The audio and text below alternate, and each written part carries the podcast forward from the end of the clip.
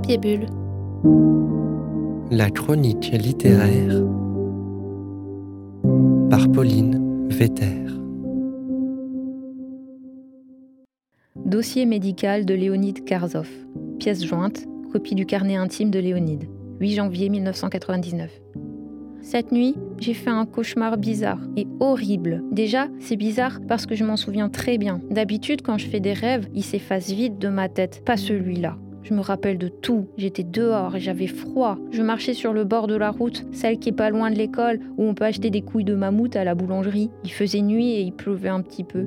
Puis j'ai vu un monsieur couché par terre. Il était dans un gros tas de couvertures. Il y en avait même une qui était toute dorée et argentée, comme du papier alu. Maman m'avait dit que les gens qui vivent dehors, comme lui, ce sont des SDF. Papa, il dit que c'est des clodos. Je sais pas lequel des deux a raison. hein. En tout cas, je peux dire qu'il était rond comme une barrique. Quand il m'a vu, il s'est mis assis. Il avait un nez violet, avec plein de croûtes et de trous, et il a commencé à rigoler, rigoler, rigoler de plus en plus fort. J'avais la trouille. C'est devenu horrible quand d'un coup, le monsieur, il s'est mis à vomir en même temps qu'il rigolait. C'était brun avec des bulles et de la mousse. Il rigolait et le vomi sortait de sa bouche et de son nez. Et quand il reprenait son souffle, il s'étouffait et ça le faisait encore plus rire. Ça s'arrêtait plus et le vomi commençait à faire une flaque par terre. La flaque, elle s'est approchée de moi. J'ai voulu reculer, mais je ne pouvais pas bouger. J'ai remarqué que j'avais les pieds nus quand le vomi les a engloutis, alors j'ai hurlé.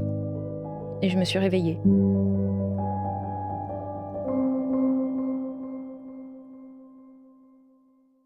Dans cette seconde partie d'émission de Papier Bulle, je retrouve l'écrivaine Perrine Chalère que j'ai reçue la semaine dernière pour parler de son rapport à l'écriture et qui va aujourd'hui nous partager en détail le cheminement de son roman Alter Echo. Alors Alter Echo, c'est un roman à suspense paru en avril dernier aux éditions du Hamster et c'est lors d'un atelier d'écriture organisé par cette maison d'édition que Perrine Chalère commence à travailler sur ce projet. Dans cette histoire, on est brinque-ballé entre Sylvain et Léo, deux jeunes hommes qui ne se connaissent pas mais qui ont la sensation de se connaître et qui se parlent par écho dans leur quotidien respectif et par lacunes dans leur mémoire.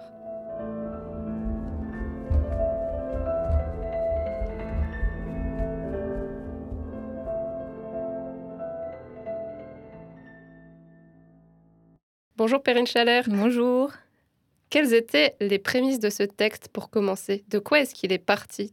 En fait, comme à la base pour l'atelier d'écriture, il fallait écrire une nouvelle. De toute façon, j'allais écrire une nouvelle un peu euh, pas surréaliste, mais un peu paranormale parce que j'aime bien, j'aime bien ça. Et en fait, j'avais un bouquin à côté de moi, un beau livre illustré que mes parents m'avaient ramené d'un voyage en Bretagne. J'adore la Bretagne, je trouve que c'est une terre de légendes et j'adore les légendes celtes, bretonnes. Sur la couverture de ce livre, on voyait une dryade, donc une femme arbre qui jouait de la flûte traversière. Et un de mes personnages part de cette dryade-là. Et puis après, pour l'écriture de la nouvelle, j'ai voulu écrire une nouvelle en hommage à Stephen King que j'adore énormément. Et donc en mettant plein de petits éléments euh, en référence à Stephen King. Et voilà, et le mélange des deux trucs, ça a donné euh, la petite nouvelle qui s'appelait euh, à l'époque Overlook, première Ok. ref, donc qui s'est transformée en roman. Mon personnage principal, c'était Léo. C'était pas Sylvain, c'est vraiment Léo. Donc ce personnage un peu désabusé qui s'ennuie dans sa vie de couple, qui est plus vraiment amoureux de sa nana, euh, qui trouve un nouveau boulot, il a des collègues plus jeunes, il décide de partir faire la fête avec eux. Alcool, drogue, il y a une nouvelle drogue sur le marché donc qui s'appelle l'Overlook. Et donc en prenant cette drogue et en le mélangeant avec des alcools, ça va déclencher chez lui des rêves bizarres, des rêves lucides qu'il faisait déjà quand il était tout petit. Je vais appeler ça des rêves lucides. Alors un rêve lucide, normalement, c'est un rêve qu'on est capable de provoquer et de contrôler. Lui, il les provoque pas, ça lui tombe dessus. En fait, il va les vivre exactement comme la réalité. Dans un rêve, on sent pas d'odeur. Dans un rêve, on n'a pas de toucher, c'est juste l'imagination. Et ben dans ces rêves-là, tout est presque réel. Quoi. Il sent les odeurs, il sent le vent. Et surtout, quand il se réveille le matin, il se souvient des rêves comme si ça s'était réellement produit. Et donc euh, ça, c'était la base de ma nouvelle. J'avais envie de parler du rêve, l'univers onirique. En fait, c'est super intéressant. Et puis, bah, en faisant des recherches, je remarque qu'il y a des gens qui sont capables d'orienter leurs rêves. Pensez aussi au voyage astral, parce qu'à un moment donné, mon personnage va se demander si c'est pas vraiment réel ce qu'il vit, si c'est pas une sorte de voyage astral, s'il sort pas de son corps pour aller voir quelque chose d'autre. C'était autour de ça que je voulais euh, faire tourner la nouvelle. Et puis ça s'est resté dans le roman.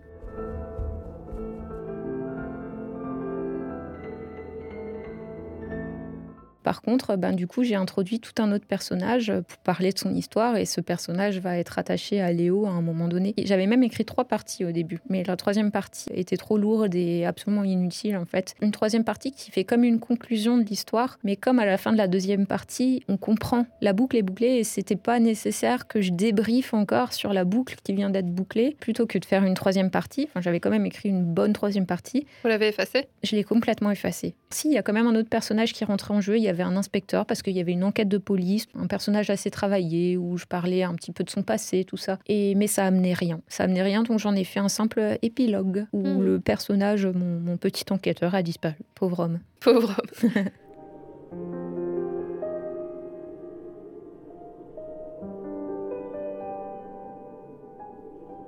Dans ce roman, il y a plusieurs points de vue narratifs. Une première partie avec un personnage qui est Sylvain, puis une deuxième partie avec Léo, donc il y a une coupure nette entre les deux. Mm. Dans une première partie d'émission, vous disiez faire des plans de votre scénario. que Vous vous êtes beaucoup reposé sur ça, sur des plans, sur des Mhm. fiches personnages. Bah, les fiches personnages étaient très importantes pour moi. Il fallait vraiment les créer, créer mes personnages de A à Z comme s'ils étaient réels. Qu'est-ce qu'ils aiment écouter comme musique, comment ils aiment s'habiller, quelle est leur euh, phrase fétiche, euh, plein de choses que je vais pas du tout utiliser dans le roman, mais qui vont donner de la substance au personnage. Et pour ce qui est du plan narratif, en fait, j'avais déjà tous mes détails. Comme vous avez dit, en fait, il y a vraiment deux parties distinctes avec une scission nette entre les deux. Au début, je pensais peut-être faire un chapitre sur deux. Un chapitre Sylvain, un chapitre Léo, un chapitre Sylvain. Mais j'avais peur, en fait, de perdre un petit peu du lectorat parce que je sais qu'il y a beaucoup de gens qui n'aiment pas ça, qui, quand c'est pas linéaire, en fait, ils se perdent. Alors je me suis dit, je vais faire deux parties totalement différentes. Et dans ma première partie, j'ouvre euh, des tiroirs. Et dans la deuxième partie, je commence à fermer les tiroirs tout doucement. Et à la fin, je ferme, je claque les tiroirs d'un coup, quoi. Tout est fermé. Et la boucle se boucle. Pour être vraiment cohérente dans mon intrigue, j'ai écrit d'abord la deuxième partie avant d'écrire la première. Pour que vraiment je sache exactement ce qu'il faut que j'ouvre comme tiroir. Vous avez écrit la fin avant le début? Voilà, c'est ça. J'ai écrit ma deuxième partie, j'ai écrit la fin de l'intrigue et ensuite j'ai travaillé euh, la première partie. Je l'ai écrit dans le sens inverse pour pas perdre le fil, pour justement avoir le contrôle en fait de mes personnages. Parce que l'erreur que j'aurais pu faire, c'est commencer par écrire ma première partie, ouvrir des tiroirs et ensuite oublier de les fermer dans la deuxième. Le fait d'avoir vraiment ma deuxième partie d'abord, j'ai déjà toute l'intrigue qui est terminée et j'ai plus qu'à l'instaurer dans la première partie en fait. Peut-être qu'un lecteur va pas forcément se rendre compte que c'est crédible ou pas crédible, mais des fois construire un truc, ça demande tellement, tellement de préparation pour donner euh, un aspect linéaire à la chose et que ça soit crédible. Et j'avais des incohérences dans mon roman. Une Mm. des plus grosses incohérences que j'ai dû retravailler, c'est notamment bah, mon premier personnage, Sylvain, il est en fauteuil roulant. Je situe l'action sur Paris et euh, je lui fais prendre le métro. Bam. J'ai la femme de mon éditeur qui m'appelle, qui me dit Tu sais, les personnes en fauteuil roulant à Paris, elles peuvent pas prendre le métro parce que pour aller dans le métro, il faut descendre les escaliers et il n'y a pas d'ascenseur. Ok, bon bah il va prendre le bus. Et donc j'ai dû retravailler deux trois passages comme ça. J'ai quelques proches qui sont en fauteuil roulant, mais pas, j'ai pas pu le voir au quotidien, donc euh, j'ai pas pu toujours voir les difficultés. Et il y en a énormément des difficultés pour une personne en fauteuil roulant de se déplacer. Vous avez même écrit Sylvain se dit souvent que ce n'est pas son accident qui l'a rendu handicapé, mais le manque d'infrastructures. Ah oui, c'est ça. Je pense que les personnes en fauteuil roulant, en fait, se privent de beaucoup de choses parce qu'ils n'ont pas accès. Je travaillais à un moment sur Grenoble. On avait un magasin. L'accès, c'était par des marches. Et on avait un client régulier qui devait attendre en bas des marches, qui n'est jamais rentré dans le magasin et qui devait attendre qu'on aille lui chercher un livre euh, et il payait sur le pas de la porte, quoi. Et ouais, les personnes en fauteuil roulant, ils ont un handicap, mais ils ont un handicap physique. Mais le gros, le plus gros de leur handicap, c'est euh, le manque d'infrastructures dans, dans- dans le quotidien, quoi. Combien de temps vous avez passé pour euh, écrire ce livre en tout? Comme j'étais en congé parental, en fait, j'ai pas mis tellement de temps à l'écrire. Je crois que je l'ai écrit en, en 5 mois à peu près. Le premier jet, en fait, a été écrit en 4-5 mois. Après, il y a eu quand même un travail de plus d'un an euh, de réécriture. C'est-à-dire que mon éditeur prenait chapitre par chapitre. Il me faisait une marge. Il me disait attention, euh, trop lourd, attention, pas cohérent. Et sans me dire quoi réécrire, il me donnait des pistes et je les réécrivais. Et le travail de réécriture a duré plus longtemps que le travail d'écriture.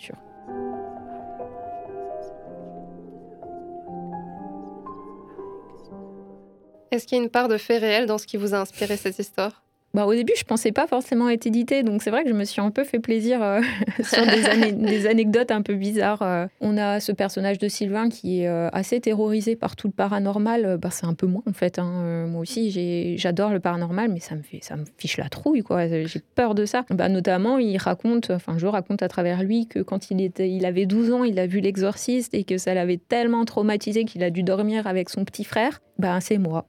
à 12 ans, j'ai vu l'exorciste, j'ai eu tellement peur que j'ai dû dormir avec ma petite sœur.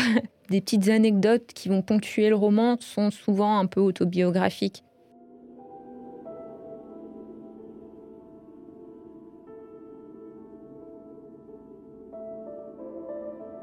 Il tente de reprendre ses esprits et agrippe son fauteuil.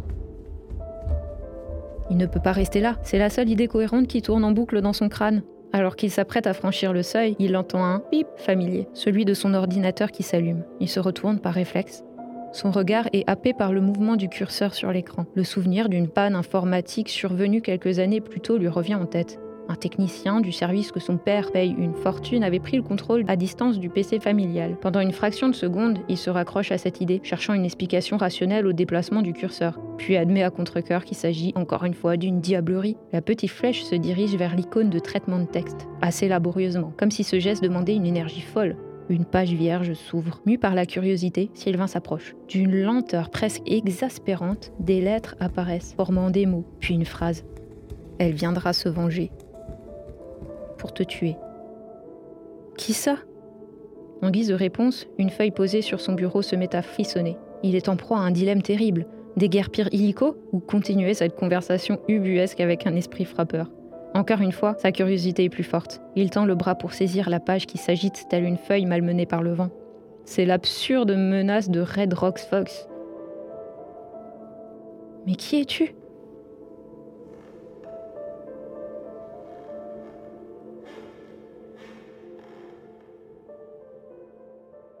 Vous avez fait beaucoup de recherches pour écrire cette histoire?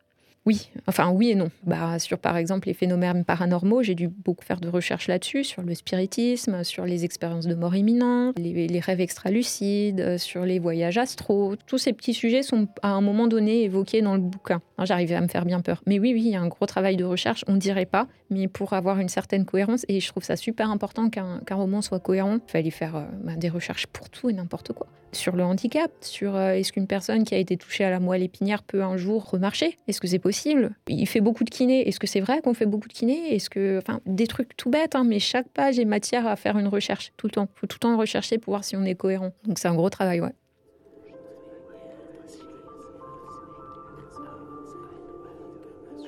Vous m'avez dit qu'il y avait eu un changement dans le titre. Oui. À la base, c'était pas Alter Echo. Non. Une fois que j'avais écrit le bouquin, donc je, cherchais un titre, j'avais plusieurs idées. Dans ma playlist, il y avait la chanson La nuit je mens de Alain Bachung. Et il y a une phrase qui a fait tilt. Et donc la phrase, c'est euh, Où subsiste encore ton écho? Mais ça faisait beaucoup de mots pour un titre. et donc ça s'est transformé en Alter Echo. Mais hmm. c'est plutôt mon éditeur qui disait Écoute, il y a un truc qui me plaît pas avec ton titre, c'est peut-être un peu long, essaye de trouver autre chose. Et puis, ben voilà.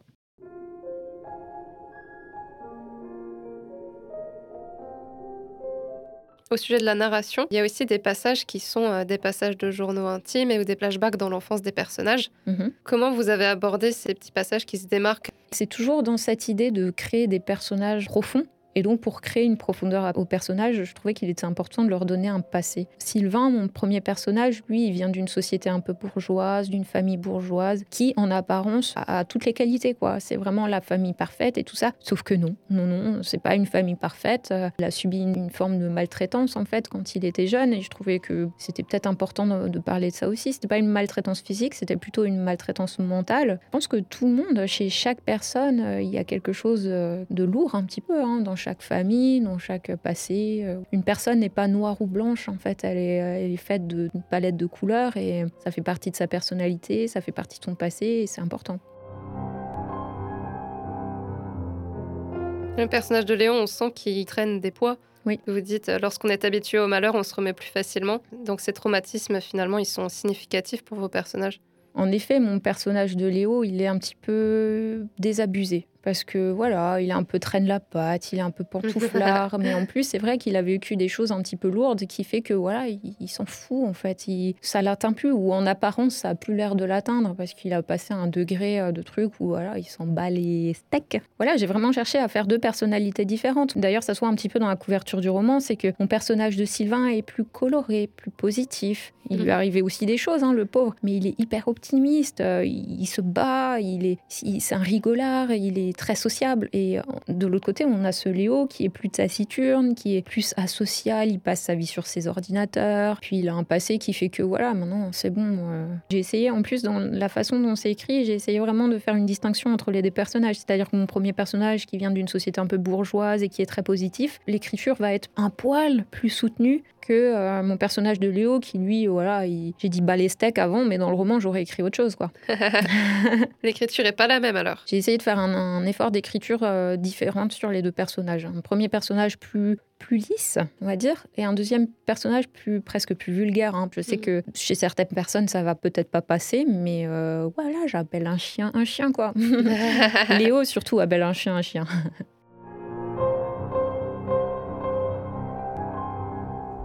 Mais le style d'écriture, en général, euh, personnellement, je l'ai trouvé vraiment assez jeune, euh, plein d'humour, plein de peps, avec des références euh, pop, que ce soit en musique ou des références de jeux vidéo aussi, des Mhm. références de films. Et il y a aussi un vrai soin qui a été apporté au dialogue à ce niveau-là, c'est-à-dire que les dialogues sont très vivants. Vous vouliez vous adresser à un, un public plus jeune?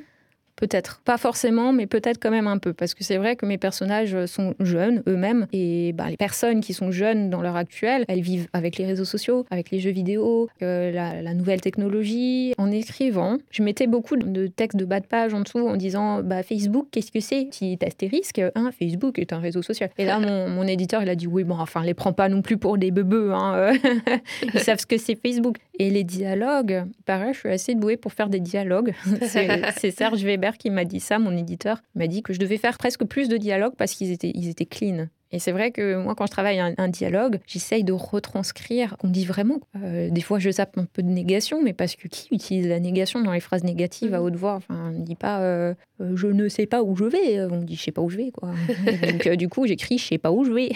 Via un dialogue, on arrive à décrire une personnalité. Justement, dans ma première partie, Justine, elle est très taquine. Et j'ai pas besoin de dire qu'elle est taquine. Il suffit que je la fasse parler et on s'en rend compte. Elle est tout le temps en train de le vanner, elle est tout le temps en train de lui chercher des noises. Elle est... Et j'ai pas besoin de décrire tout ça si je fais un dialogue, parce que ben, le dialogue va l'expliquer tout seul. Ma Justine va pas parler de la même manière que mon Léo ou que mon personnage qui s'appelle Parfait. En plus, il zozote, donc lui, c'est fa- c'est facile. Quand, quand il parle, il y a des aides partout. C'est Au moins, ça rend, ça rend la lecture vivante.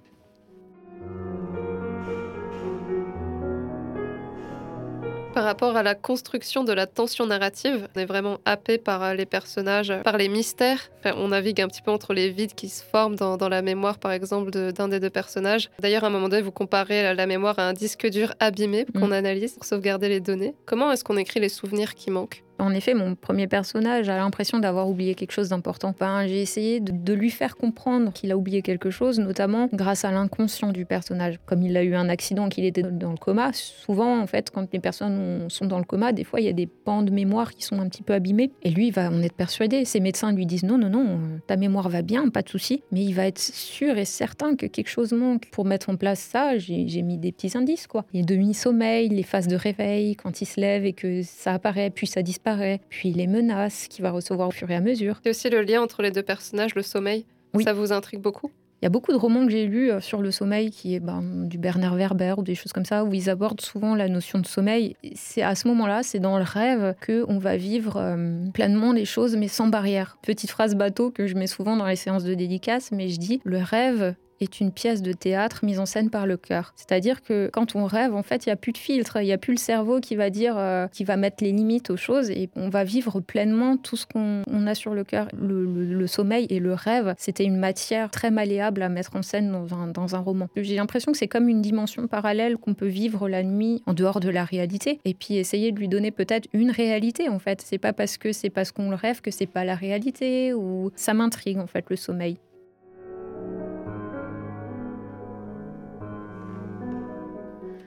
Je vais vous poser une dernière question. Quel est le plus beau compliment qu'on puisse faire sur ce livre? Bah, c'est venu de, plusieurs personnes, notamment mon mari, par exemple, qui ne lit pas. Je suis libraire, je baigne dans la littérature, mais j'ai un mari qui ne lit pas. Et le plus beau compliment, c'était euh, bah, déjà qu'il l'ait lu et qu'il me dise à la fin Waouh, tu m'as emporté, euh, c'était trop bien, j'ai pas réussi à lâcher le livre. C'est ça, les, des, des retours comme ça, franchement, je me dis Waouh, j'ai réussi à faire un truc de fou, quoi. J'ai réussi à, à égaler Netflix, j'ai empêché les gens de dormir, c'est trop bien. Ça, c'est un beau compliment. Je me suis fait plaisir à l'écrire et en plus, ben, des gens ont pris plaisir à le lire, quoi. C'est dingue.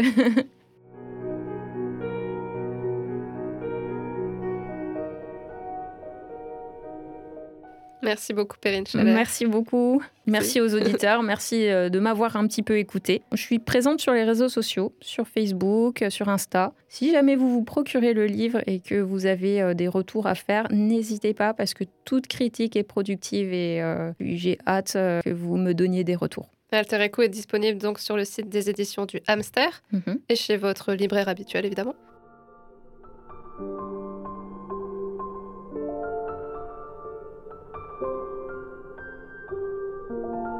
On a aussi partagé un code promo sur le Facebook et Instagram de Radio Arc-en-Ciel. Si vous l'utilisez sur le site des éditions du Hamster lors de votre commande de livre, la livraison est offerte. Et si vous écoutez ce podcast depuis Spotify ou YouTube, le code est dans la description, donc n'hésitez pas si vous souhaitez découvrir Alter Echo et dénouer le passé de ces personnages que nous avons évoqués ensemble, ou si vous cherchez simplement une nouvelle lecture à la fois drôle et saisissante, foncez vous procurer le livre.